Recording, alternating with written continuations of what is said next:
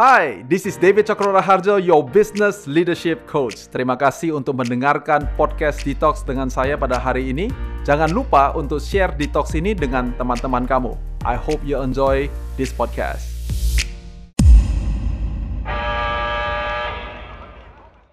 Kan we all know kalau misalnya ada satu quote atau peribahasa, jangan uh, judge the book by its cover. Dan seringkali memang juga waktu kita melakukan itu atau kita yang judge the book by its cover, kita kaget waktu kita akhirnya pas buka bukunya, oh ternyata orang ini punya sesuatu yang luar biasa ya.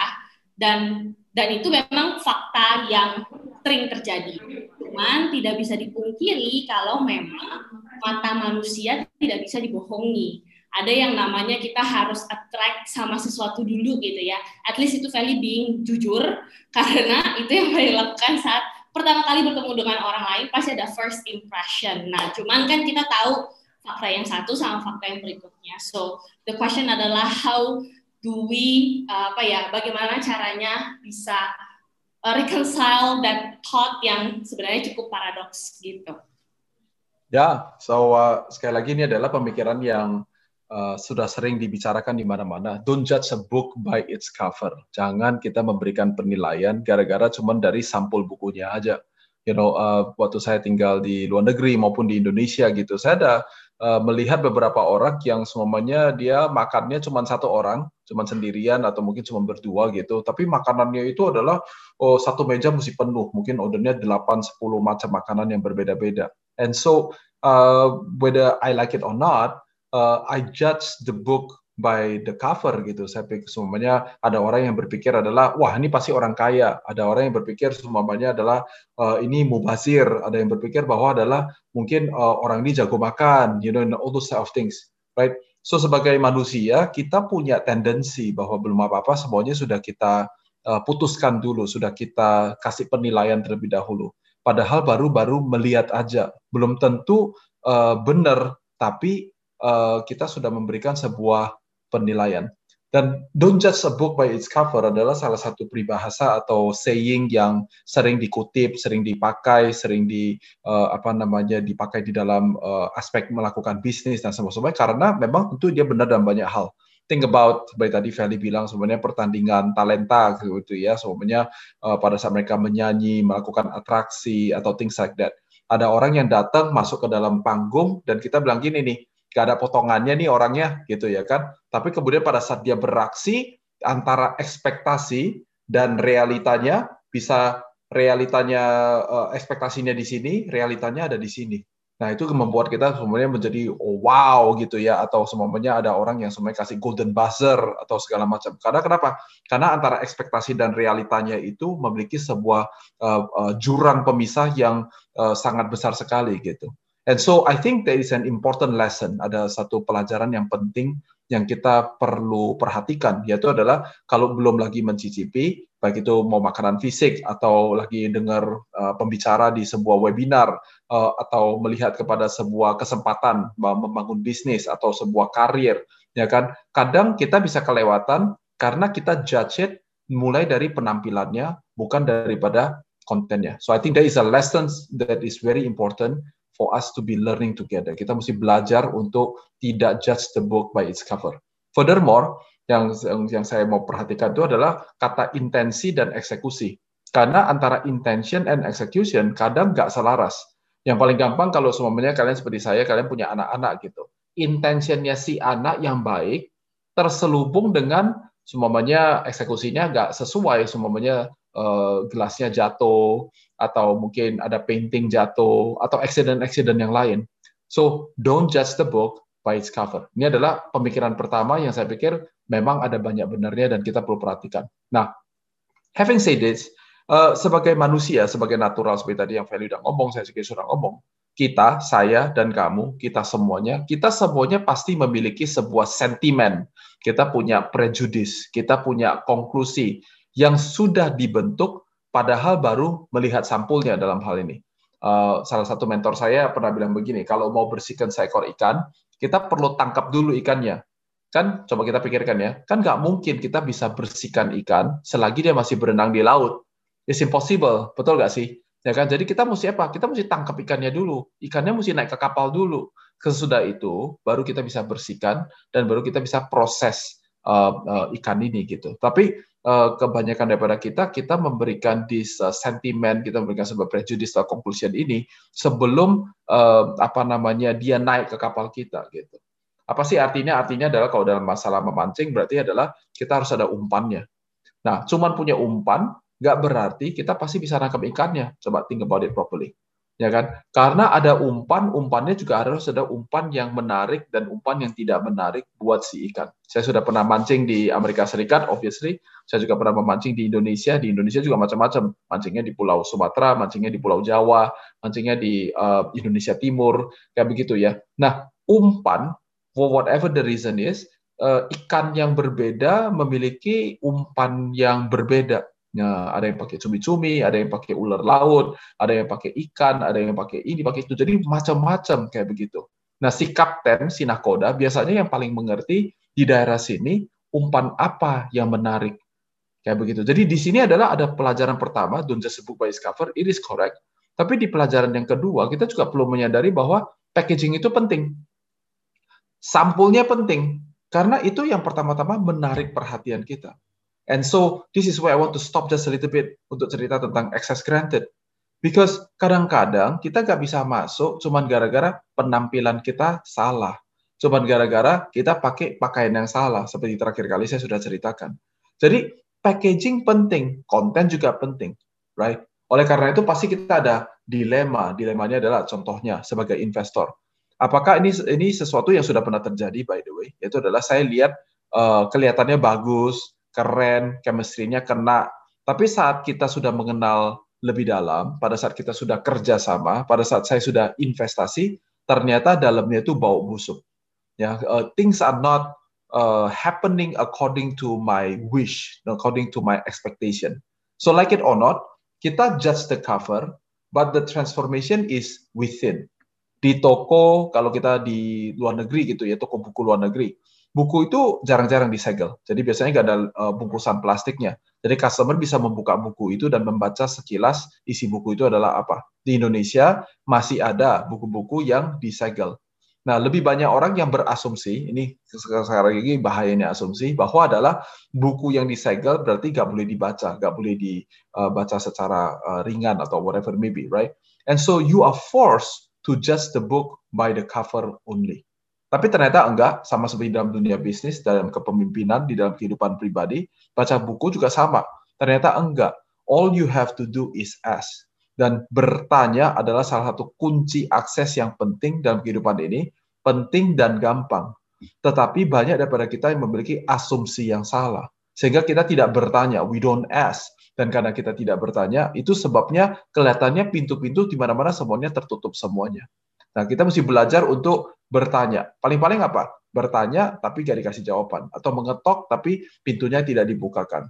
Gitu ya. Nah, tapi ini sesuatu yang penting dan sesuatu yang gampang. And I hope that this is one of the key points yang kalian bawa pulang pada hari ini. Nah, ada tiga hal yang saya perlu kita perhatikan untuk identify apakah sampulnya bagus, isinya bagus gak? Kira-kira begitu ya. Nah, ada tiga hal. Yang pertama adalah semua buku yang bagus. Semua.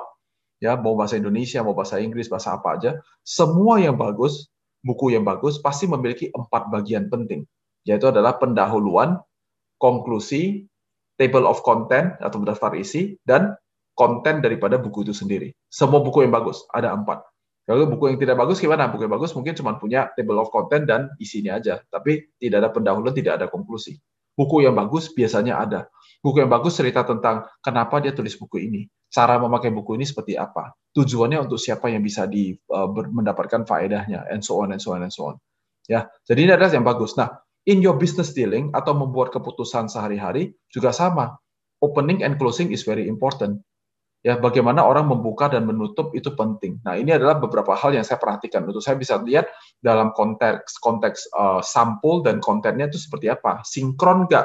Bagus nggak? Nah, saya mau melihat opening closingnya seperti apa. Itu yang pertama. Yang kedua adalah dua atau lima poin penting apa yang dia mau sampaikan kepada kita. Nah, itu biasanya kalau buku namanya table of content.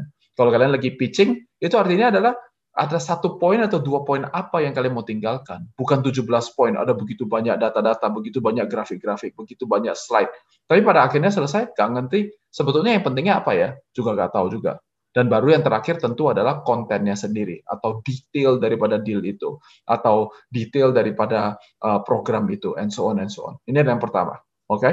Yang kedua adalah, dari dua atau lima poin itu, apakah ada satu atau ada beberapa hal yang kamu atau saya ketahui atau know a little bit about. You don't even have to be the subject matter expertise.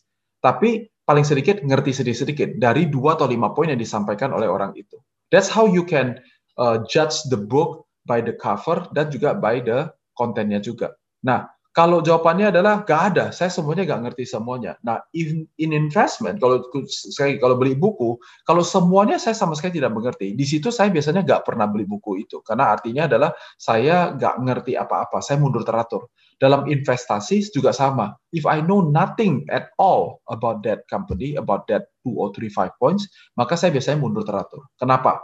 Karena I know nothing about it. Yang uh, saya mau kerjakan ini saya nggak ngerti. And that is a recipe of disaster. Tapi kalau jawabannya adalah yes, I know satu atau I know a little bit about it, maka saya membuka bagian daripada buku itu. Saya pakai buku sebagai analogi ya. Saya buka bagian daripada buku itu. Dan saya mulai membacanya. Atau kalau ini adalah bisnis, pada saya disampaikan dua puluh lima poin, saya mulai dengan daerah yang saya mengerti di dalam bisnis itu.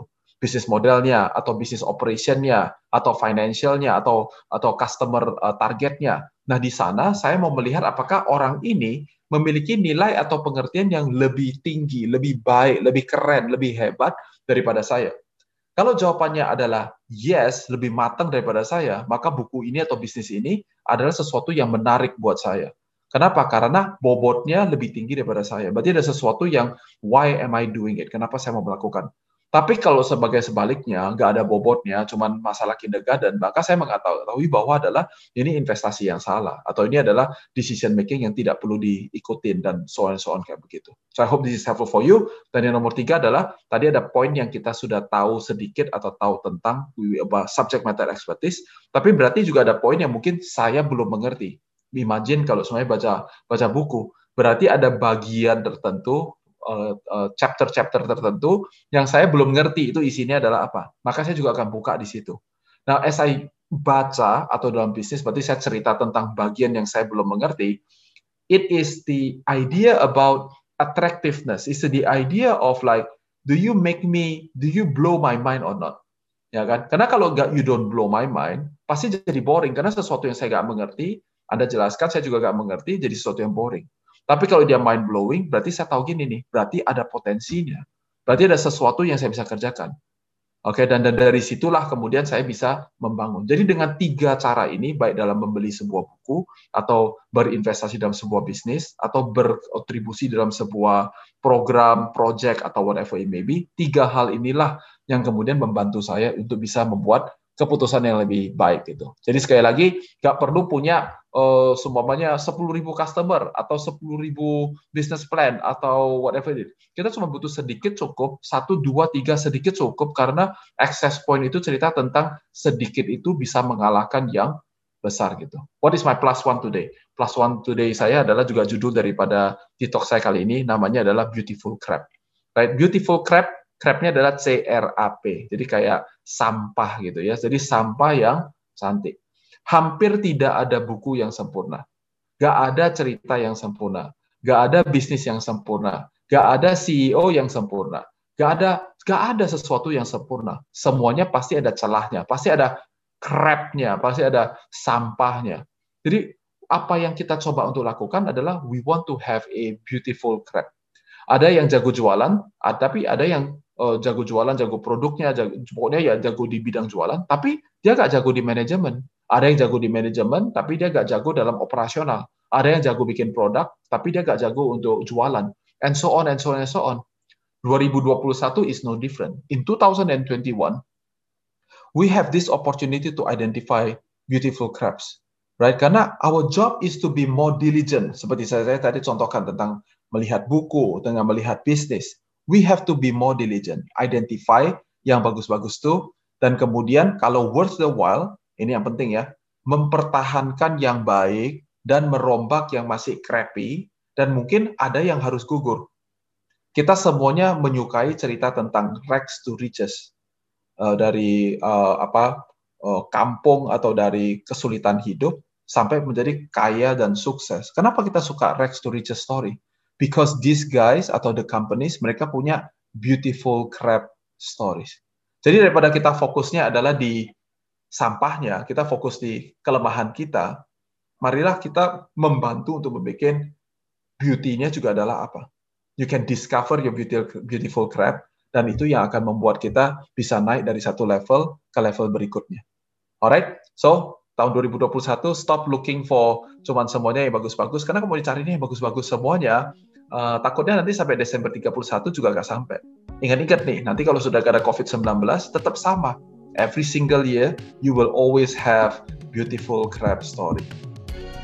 Thank you for listening to Detox with David Cokro Raharjo. Please share this podcast to all social media that you have. Kalau kamu mau tahu lebih banyak tentang Coach D T, kamu bisa cek description box dari Detox ini atau go to our website di w w w dot david cokro raharjo dot com. Dan jangan lupa untuk follow Instagram Coach D T di at D T J O K R O R.